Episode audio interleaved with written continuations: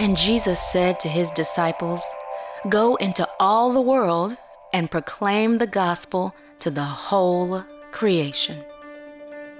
Proclaim not just to his sons, but his beloved daughters. Not just the privileged few, but to the entire human race. To the whole creation, to all the colors and creeds, for God so loved all of us. How then can one daughter be more worthy than another? One son be more deserving than his brother? One color be more beautiful than all the rest? For it is written that no one can number his children. They will come from every nation. They will come from all tribes. They will speak all languages. And with their mouths they will sing, Holy, holy, holy is the Lord God Almighty, who was and is and is to come. Therefore, we are all created in His image, not just a certain few. We are all adopted. None of us are His by birth. And we all must find the way, the truth, and the life. We all need Jesus. Jesus, the martyr. Jesus, the poor man. Jesus, the prisoner. Jesus, the teacher. Jesus, the prophet. Jesus, the resurrected. Jesus, the first and the last. He is the creator of diversity, the author of equality, the defender of the defenseless, the one who breaks the chains of slavery, the one who continues to fight for freedom. He is the Messiah. He is the risen King. He is our only hope. Jesus, the Savior of the world. Jesus, the one who died for all.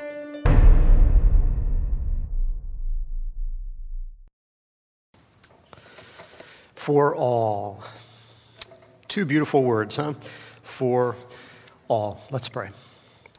Lord God, may the words of my mouth and the meditation of our hearts be acceptable in your sight, for you are our rock, our Redeemer, our Savior, our strength. Amen. so, I want to talk about some football today. I know that might be a little bit controversial because, well, who knows if we're even going to be playing football this fall uh, and whether we should be playing, who knows. But any football fan would know that August is a great time of year when players and coaches are in the middle of training camp, getting ready for week one of their, of their season. Two a days, drills, workouts, strength training, film review, meeting with coaches. I mean, everything that's involved in training camp. Uh, without it, the team would be disorganized, they'd be out of shape, they'd be discouraged with one another, they'd lack direction.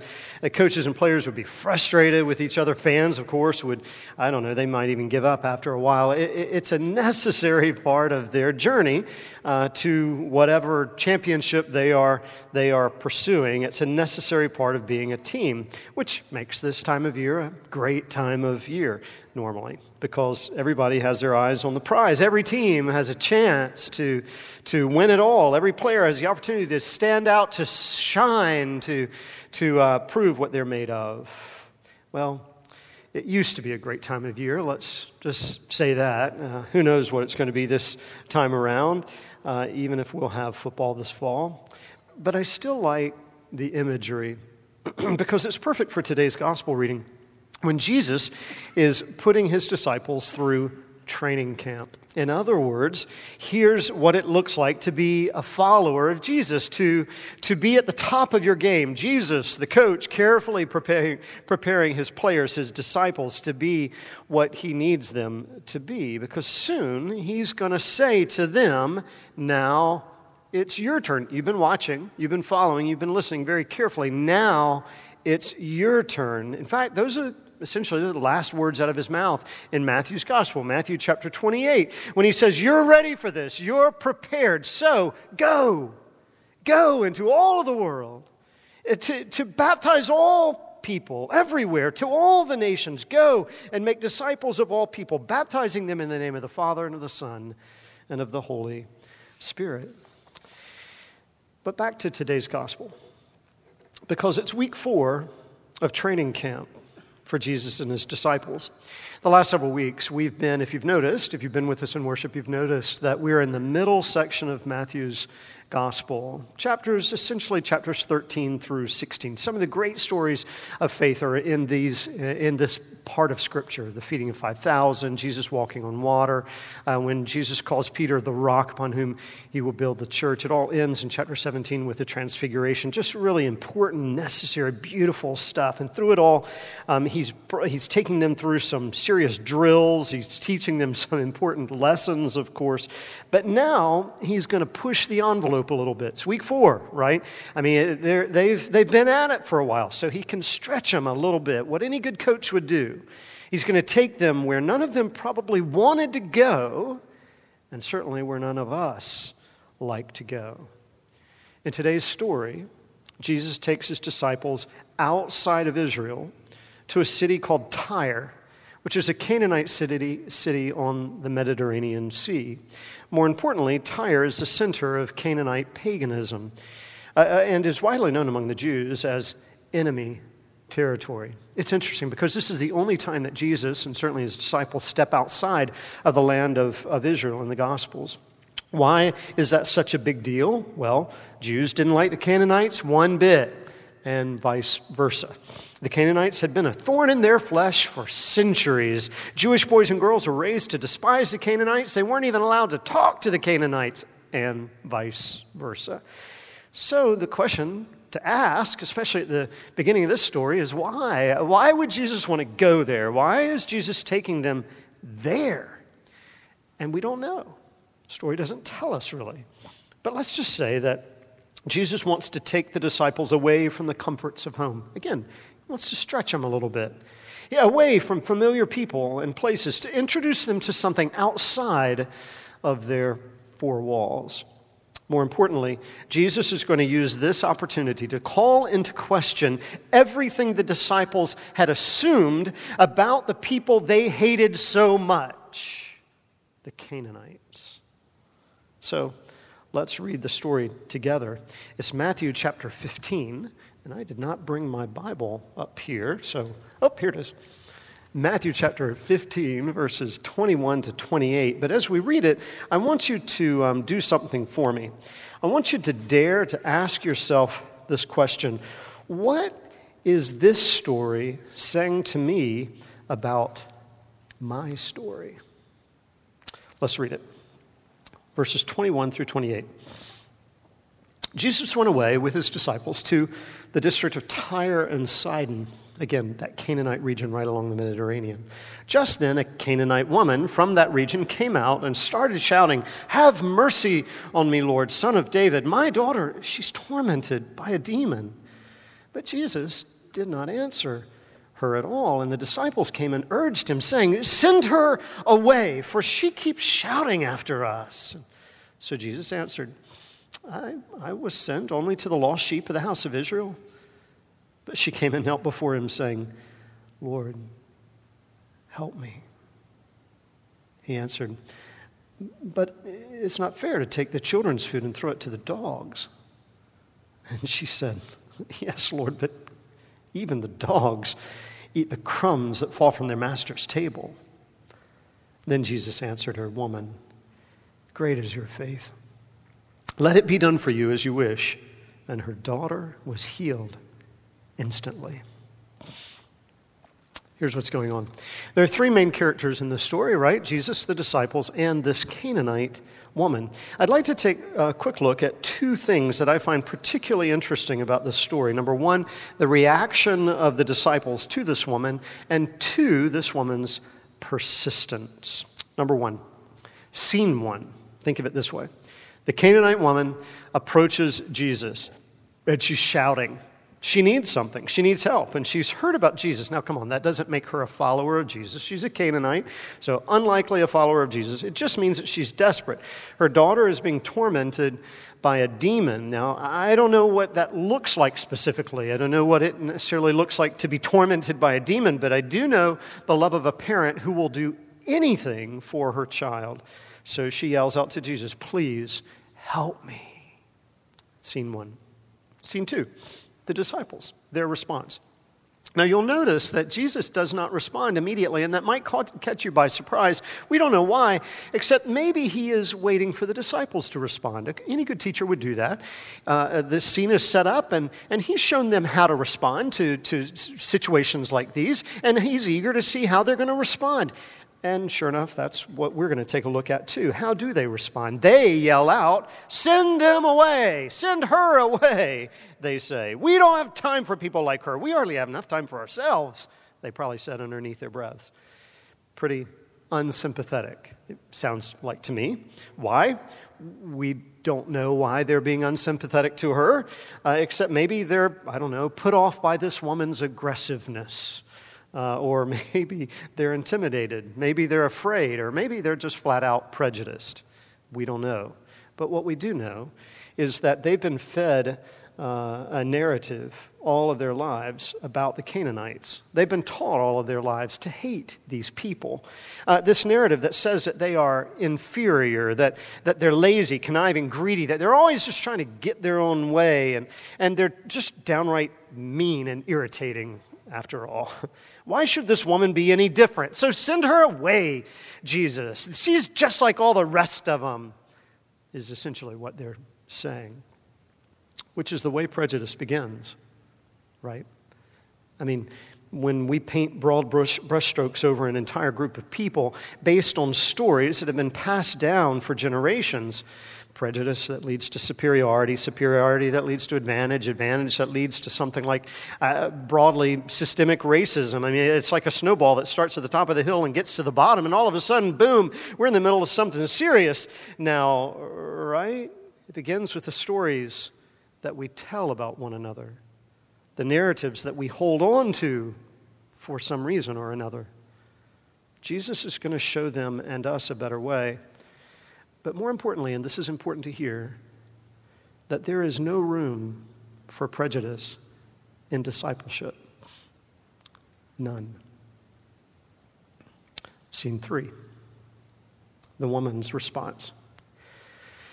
Now, I don't know about you, but when someone hurls criticism at me or belittles me, I just want to make myself really small and slip away, just sort of disappear.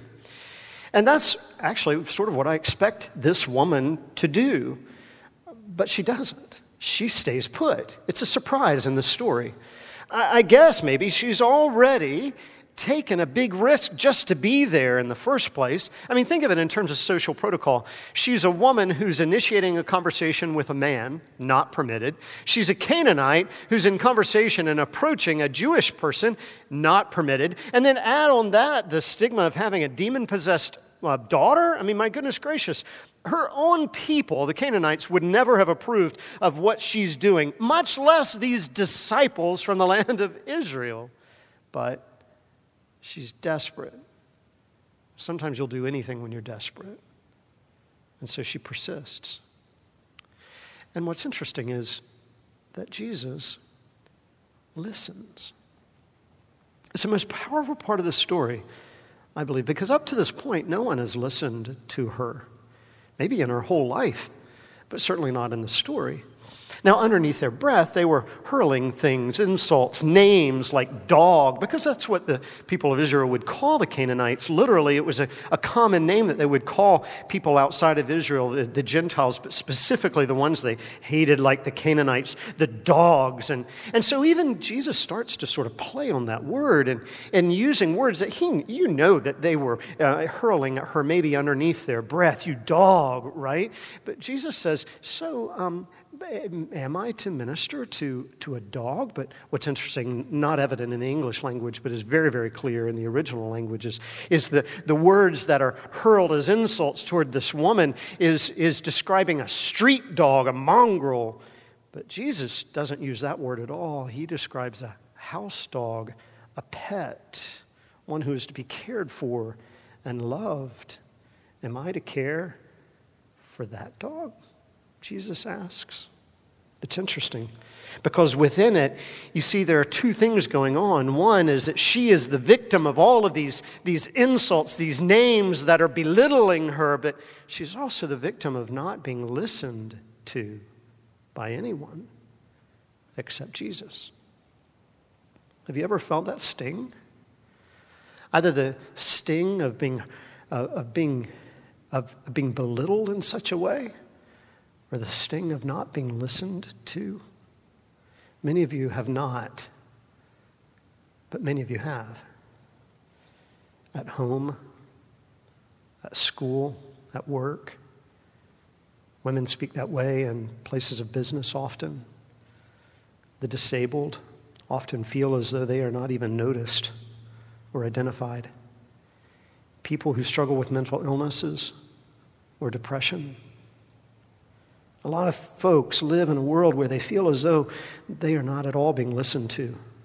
They are being cast aside as the other. And even in our own country's history, there have been plenty of occasions where entire groups of people have been excluded, not listened to. Native Americans, blacks, especially in the time of slavery. Interesting era in the 1800s when Irish families were, who migrated the, uh, to the U.S., and they were pushed intentionally, deliberately, forcefully into the ghettos of New York and Boston so that they would not be listened to. These days, migrants from places like Guatemala and Honduras and throughout the areas of Central America. It's striking to me how similar they all are to this Canaanite woman from Tyre who is, who is crying out for someone just to listen to her, right? And what's the first thing that Jesus does? He listens. It's that simple. It's a critically important mark of a disciple to listen. And yet, it's one of the most un, un, uh, uh, underemphasized words in the English language these days. It's, it's one of the most uh, underestimated words in our culture these days to listen. I mean, especially in this era of social media posts and bumper sticker politics, we, it seems, have uh, no longer know how to listen, right? Only to spout out what we believe, but not to listen to what others have to say. The first thing Jesus does is listen. Second, Jesus saw her as a person. Not as a woman, not as a woman from Tyre, not as an ethnic group or a minority uh, or an enemy. He didn't distinguish her by the color of her skin or the shape of her body. He saw her as a person, a person who, just like you and me, was made in the image of God. Look, you know as well as I, let's just go ahead and get right down to it. You know as well as I that, that we have a lot of racial stress in our country right now. If you don't know that, you're living on another planet. Some may think that this kind of conversation has no room in the church, but it's clearly important to Jesus, and it's clearly a part of his conversation, even with his everyday disciples, eh, so therefore it should be part of our conversation as well. It's been with us for generations, since the beginning of time, some would argue, but we find ourselves in a unique moment in our history as Americans and as Christians. I mean, it, seems at some level that we're in a powder keg moment, that things could explode any moment. But perhaps it could also be a, a turning point moment, a blessed turning point moment, who knows? In the midst of all of the stress, the chaos, the rhetoric, the grandstanding, the politics, the anger, the rage, might Jesus be offering us some very simple guidelines. Very simple guidelines. Number one, let's dare to listen. More specifically, to listen to the one who has not been listened to. To listen not for the sake of, of argument, you know, forming an argument so that we can then, you know, share our own opinion or to form some response or whatever that might be, but simply to listen deeply to uncover the truth that God is ready to reveal to you through that conversation. Number two, let's see one another as brothers and sisters, children of the same Heavenly Father. Greek, Canaanite, black, slave, migrant, white, Hispanic, Asian, Slav, Arab, whatever it may be, after all, no one, we learned this in the earliest stages of our Christian formation, no one has a higher place at God's table. No one has preferred status in the kingdom of God. No one is advantaged. No one is privileged in the kingdom of earth. Absolutely. Happens all the time, but not in God's kingdom. What if What if we dared to begin every conversation with brother, sister? What if we dared to use the words of Jesus whenever he would enter into a room and always say, Peace be with you. Peace be with this house. Peace be with our gathering. What if? I mean, a family that is rooted in peace and love and respect for one another. I mean, after a while, maybe we would genuinely see each other as, as true sisters and brothers in this remarkable family of God. All of us invited to dinner around a big, beautiful, expansive table of the Lord. in 10 days, we're going to gather around a table and have a conversation about race. We're calling it a town hall when we'll gather on Zoom to begin crafting a vision for racial justice at St. John's. You can learn about it on our website, um, where you will also find a place for you to take a survey to share your thoughts, your ideas. It's a critically important conversation that I hope will in, involve people from all, all parts of our congr- congregation. It's very, very important. And I hope you will be a part of it. Wednesday, August 26, 7 o'clock on Zoom. We'll be sending out the link soon. Now, I know that for some it will feel like a journey to Tyre and Sidon. but for all of us along the way, I bet, I bet that we'll meet some beautiful brothers and sisters in Christ. Let's pray. Lord God, we thank you for your word. We thank you for your son, Jesus, whose heart was for all people. Lord, may that be our heart. May we reflect your care and love for all the world. May we see in the eyes of one another your very image. Lord, remove the hatred that might um, live and breathe around us and place within our hearts hearts of peace, of forgiveness, and love. In Jesus' holy name we pray. Amen.